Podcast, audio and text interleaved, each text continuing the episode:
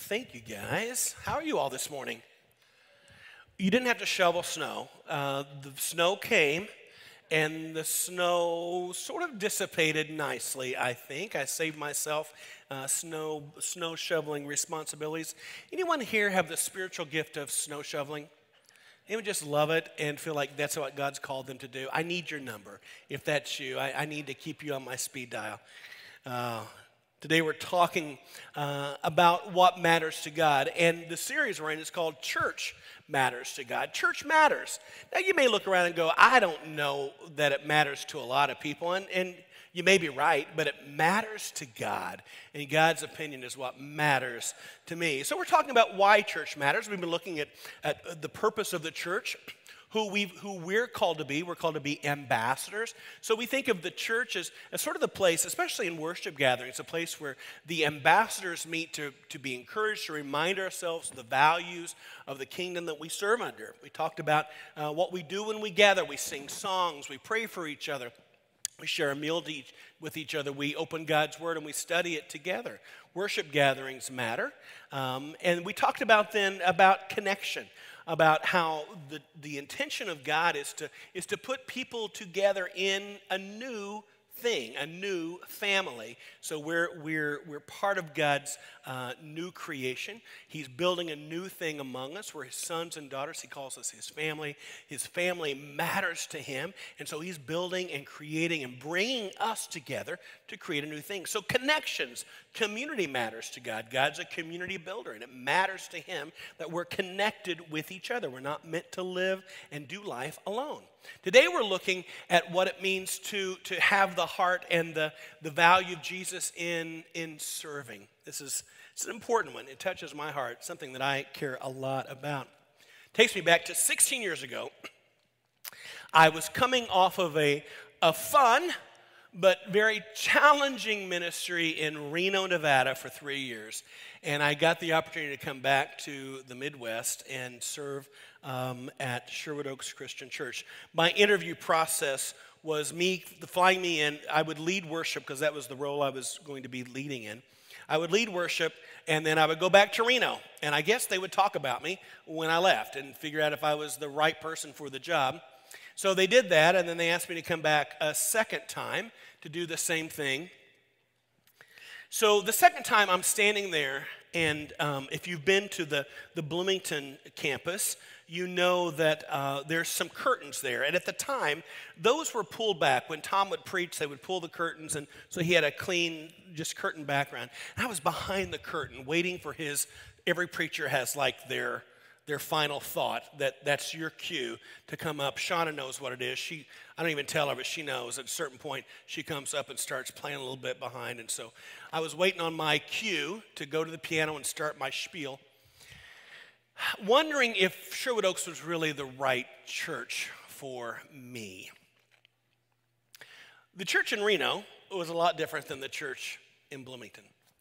Um, in Reno, we, we had a lot of people um, coming in off the streets with all sorts of issues, and they were sort of front and center issues, like you couldn't ignore the issues when they brought them in it was very challenging, but also really fun. You felt like you were right in the thick of like life changing ministry with people. So, leaving that sort of down and dirty, rough and grungy, face to face stuff to come to Sherwood Oaks Bloomington was, uh, was a big leap for me. And I wasn't sure that this was going to be a good fit for me. Sherwood Oaks was very polished. very swanky, um, very professional, and I'm none of those things. so I'm like, I just, I just don't know. I just don't know if this is a church for me, but they've, they've paid my way to come back here, so I'm going to give it a shot or give them a shot. But I'm still on the fence until I hear Tom, who was the senior minister at the time, he's since retired. He said this He said, If this church disappeared tomorrow, if the songs and the sermons stopped, if the windows were boarded up and the doors were locked, would Bloomington even notice? Would it make any difference to the community? That's a great question. That's a great question. My mind went to some of the challenges that I'd had with the church myself. Wonderful things. But I thought of things like this Do our Wednesday night classes change the lives of kids in the foster system? Do our Beth Moore Women's Bible Studies impact the lives of women who work at the club downtown? Do our songs that we sing, great songs with a great band, do they change the lives of the guys, the homeless guys who are living at Seminary Park there on uh, Walnut? In a sense, are what we do, are what we are and what we do, are they, are they impacting the community around us or are they just fun for us? we say we serve Jesus, but are the things we're doing really serving him? It's a challenging thought, a very challenging thought for any church leader. Jesus has a challenging verse, Matthew chapter 25 he, he, he tells the disciples and teaches them about what the end time will look like. And he says, When the Son of Man comes in his glory, when the Messiah comes and establishes his kingdom, he's going to separate people. Maybe you know this story, but he's going to separate on one side those who heard and, and listened and obeyed what he asked them to do. He's going to, he calls them the sheep. And then he separates them from the people who don't the ones who, who just go their own way and do their own thing. He calls them the goats. And he's going to turn to the sheep and say this Come, ye blessed of my Father, inherit the kingdom prepared for you from the foundation of the world. For I was hungry, and you gave me food. I was thirsty, and you gave me drink. I was a stranger, and you took me in. I was naked, and you clothed me. I was sick, and you visited me. I was in prison, and you came to me. And the response of those who did all this is sort of interesting. The righteous respond, and they go, Lord, when did we see you hungry and feed you? Or thirsty and give you a drink? When did we see you a stranger and take you in? Or naked and clothe you? Or when did we see you sick or in prison and come to you? And the king will answer and say to them, Assuredly I say to you, inasmuch as you did it for one of the least of these, my brethren, you did it for me. In other words, you served me when you served them. Here at Sherwood Oaks, we believe this very strongly. We believe that we serve Jesus when we serve others. So today we're going to unpack what that looks like, why serving matters, and why the church matters. Let's pray. Father, the church is your idea, and um, yeah, it matters deeply to you. This is your strategy to bring this broken world into alignment with your kingdom. We your sons and daughters, your servants, are your strategy. We want to be open to serving your purposes in the world around us. So open our hearts and minds as we look at some scriptures that point us in um, a good direction. We pray this in Jesus' name. Amen. I had lunch with an old friend last week, Dave Udaly. I say old friend because he is old. he would say that. He's in his 80s now. Those of you who are in your 80s, age is just a construct. I get it. But Dave's feeling his age, and he is free to admit it. And, and over lunch, we talked about where we are in our life. I'm, I'm going to be 60. No, I'm going to be. I'm not going to be 60 yet. Don't get ahead of yourself, Tim. I'm going to be 56 this year, and I'm and I'm looking back on my life too, going, okay, let's let's consider what our lives have been about. So we were comparing the goals we had at, at a younger age with where we are now. And, you know, the, the conversations center around, you know, our careers and, and marriages and families and then maybe retirement. And Dave said something like this He goes, You know, those were all important to me at one point, but as I get older, my mind just goes to something more long lasting. And it's not that marriage isn't important, it's not that your family is not important, it's not that your career is not important, but he goes, none of those things are going to last into eternity. You know, they're all temporary things, as wonderful as they are. What lasts into eternity is the church. The church really matters because the church is the thing that will be with us till the end. The church is what we were ultimately made for.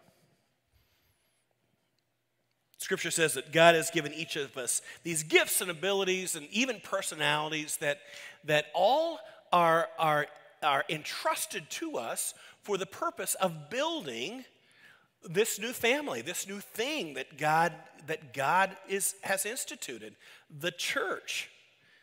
So, so when we serve each other, we, we build the church.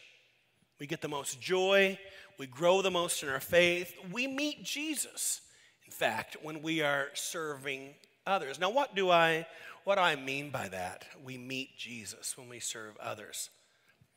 Last Monday morning, I got a call from Darren Swango. Some of you know Darren.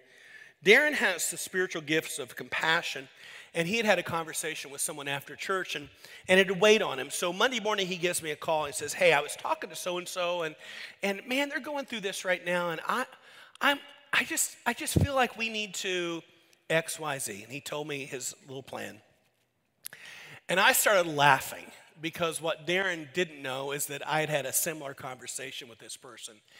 And as I was driving home that day, I'm thinking, I feel like we need to X, Y, Z. The X's, the Y's, and the Z's lined up exactly between me and Darren. Now, you might say, well, you know, hey, here for me, me having an idea is, is great. I've got some, I've had good ideas in my life. They're not that unusual. But when my idea and someone else's idea lines up so perfectly, I just see Jesus in the middle of that, don't you? You just see Jesus there. You go, okay, God, you are at work in this situation. You care so much more about this person than, than either Darren or I do. You are right there and you are instructing us. You're helping us see you as we serve Him. I love seeing Jesus when I'm serving others. In John, the book of John, there's a story of Jesus at a wedding.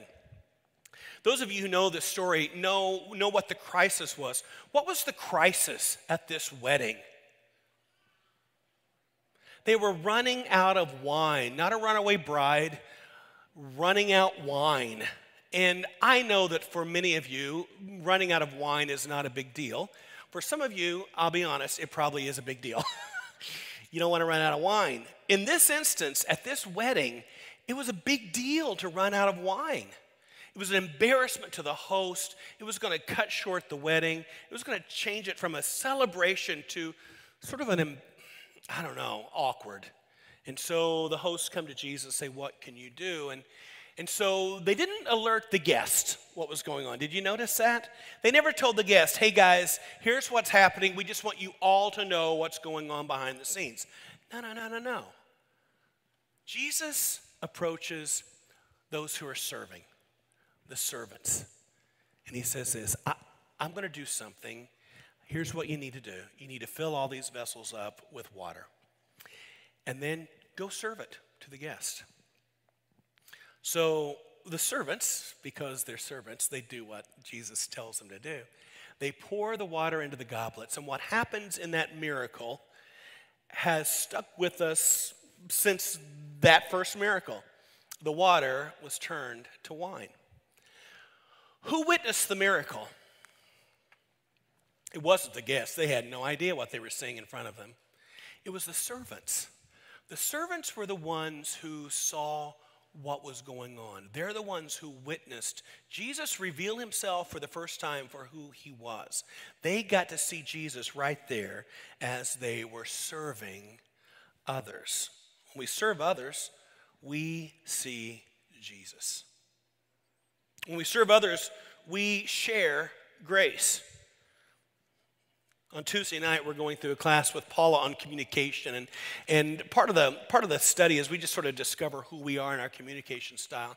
I have never studied love languages before, but I have decided that my love language is acts of service, which is very convenient because that's what we're talking about today. But, maybe you're the same way. There's nothing like that moment when someone walks up and says, Hey, can I give you a hand? Anyone like, Oh, that, that is my love language right there. I'm happy. I, I love a person who, who loves me enough to help me out. Last week, uh, Jeff Lamps and I were walking out the door together, and he turns to me and says, Hey, so what can I do to help you this week? I'm like, I was taken aback. I was like, uh, I don't know, but right now, you're my favorite person, Jeff Lampson. he, he shared God's grace with me. You know, one of the passages that we've talked about here is from 1 Peter chapter 4, where, where, where Peter writes this to the church. He goes, Each of you should use whatever gift you've received to serve others as faithful stewards of God's grace. I love that word steward. It means God has entrusted grace to us. He said, Here, I'm going to give you a measure of grace, and you just dispense it however you, you see fit. You are the steward of grace. Go give it away. And Jeff was the steward of God's grace in that moment, saying, Hey, you don't have to carry this alone. You don't have to shoulder this responsibility all by yourself. I am with you. It's God, it's like God was saying, I'm, I'm with you, and I'm gonna, I'm gonna use Jeff's hands and feet to remind you that I am here. Jeff, Jeff, by serving me, shared God's grace. And we share uh, God's grace with others. We're serving Jesus. When we serve others, we're sharing God's grace. This other thing that I like to think of in, in serving, it's kind of hard. I was trying to put in a, a, clever little way of saying this. I don't really know how to do it, so I'm just going to say, say it this way. When we serve others, we, we sort of change the story. We change our story, we change other people's story as well. And, and I always think about a moment back in Reno in my little small group, and we had a couple of guys in there who were going through some addiction recovery stuff, and they were living at a place that operated a, a homeless shelter. And so one night we're in my living room, and we've, we've got about six or eight of us around the circle, and, and, and Nick says, um, he goes, Hey, I think our group should go down and, and make dinner for the guys at the homeless shelter. Now, the homeless shelter was a large, Reno is a big city. The homeless shelter had about 60 to 80 guys in there every night. And my first thought when I looked around our circle of eight was that uh, that's a lot. Even if I wanted to go feed the homeless, that's a lot of homeless to feed amongst us. But if you're a small group leader, a spiritual leader, it is really hard to say, no, I don't think we should feed the homeless. I'm just being honest here. That's really hard to say. So I'm like, uh, okay, well, okay, how are we going to do it? And then, and, and then we did it. We made spaghetti and meatballs, which feeds a lot of people with a little bit, and we went down there. I don't remember much about the night except that I met people who, before I had driven by going 70 miles an hour, I saw faces that were just blurs or non entities before. And that night, I got to sit down and have spaghetti and meatballs and a cup of coffee with people who God was doing some good stuff in their lives. There were stories being told through these, these men that I needed to hear. God loved them was telling amazing grace stories through their lives. And, and God used that moment of serving to begin changing me and changing my heart and shifting my story into a new direction.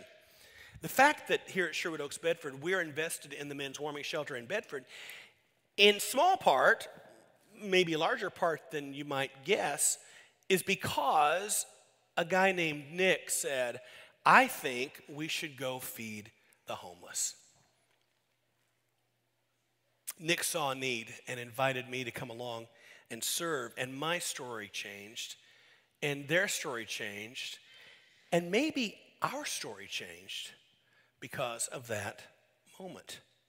You say, okay, I get it, Tim. Uh, uh this sermon's about serving, so I want to be willing to serve. Um, I don't want to be like you saying, I don't think we should serve homeless guys. No, I want to be willing to serve. So, so where do I start? Well, you can start by just looking around. Uh, those of you who are married uh, know that it's probably not too far fetched to say that you would give your life for the person you love. Those big dramatic gestures, that's what, that's what romantic love is built around. But the big gestures are one thing. The smaller day to day little in and out acts of service are another matter altogether. Sally Koch says this Great opportunities to help others seldom come, but small ones surround us every day. Every day there are small opportunities to help.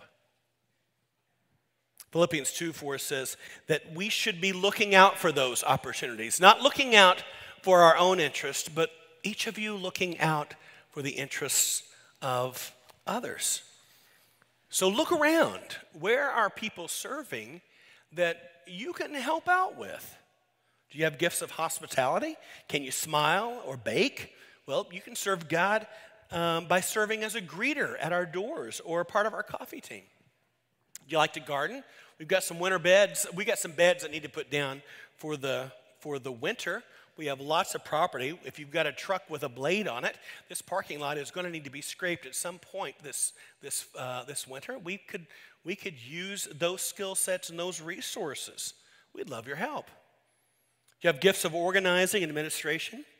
Well, we can use some help with Operation Christmas Child and some other stuff that we're doing here. You can serve God and children around the world by assisting us with Operation Christmas Child. We'll even train you how to do that. You know where I'd love to see some of you serve? I'd love to see some of you serve in children's ministry. I know your response is the same as mine when Nick said, I think we should go feed the homeless. Children's ministry is, is a big ask for a lot of people.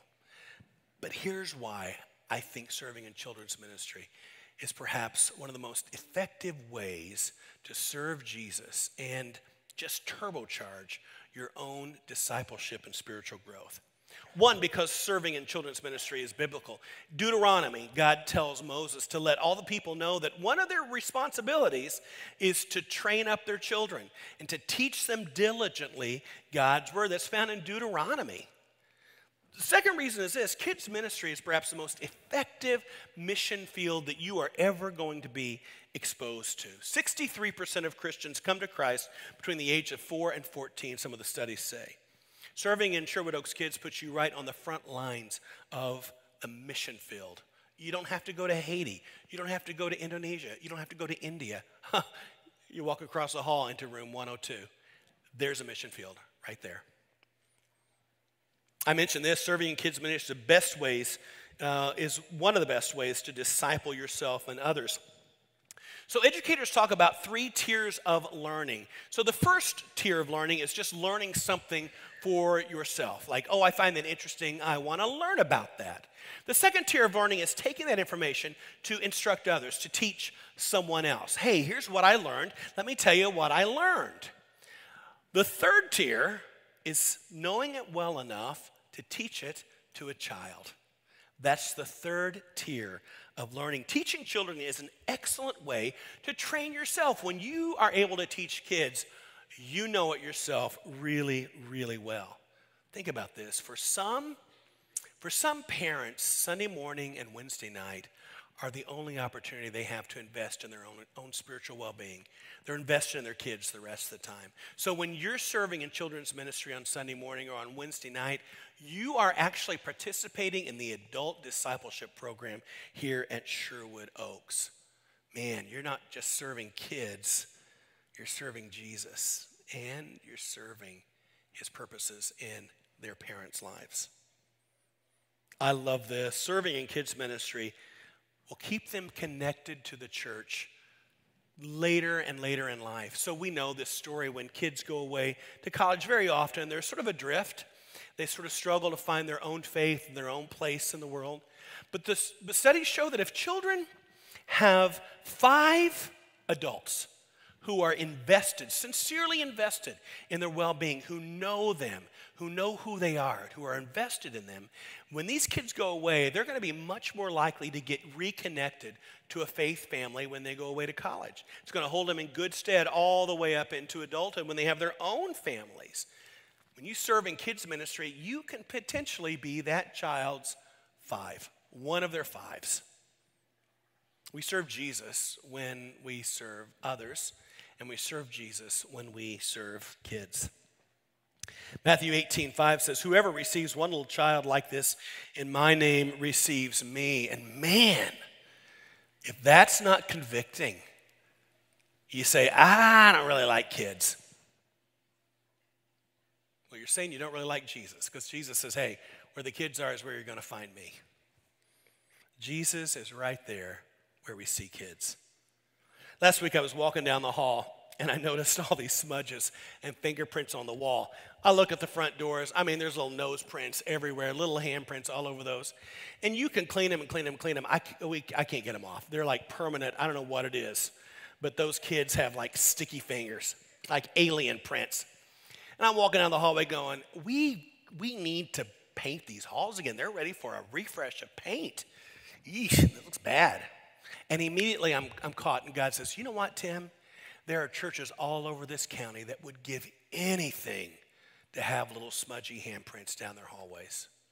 We are very, very blessed to have these kids with us. We, we've been entrusted by God with these kids, so, so we need to take good care of them. On Sunday morning, on a Wednesday night, we have more kids on Wednesday night than we do on Sunday morning. Can you believe that?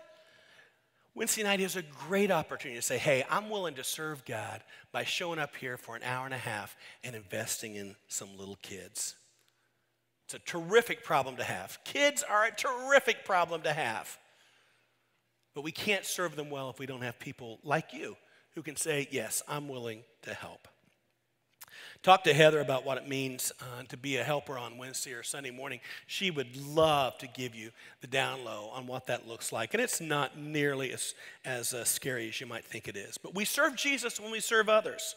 Jesus talks about our lives being like a city set on a hill. L- late at night, that city shines and illuminates the night sky. And he says this in the same way, let your light shine before others so that they may see your good deeds and glorify your Father in heaven. So when I'm standing back there behind that curtain, remember where I was at the beginning of the sermon?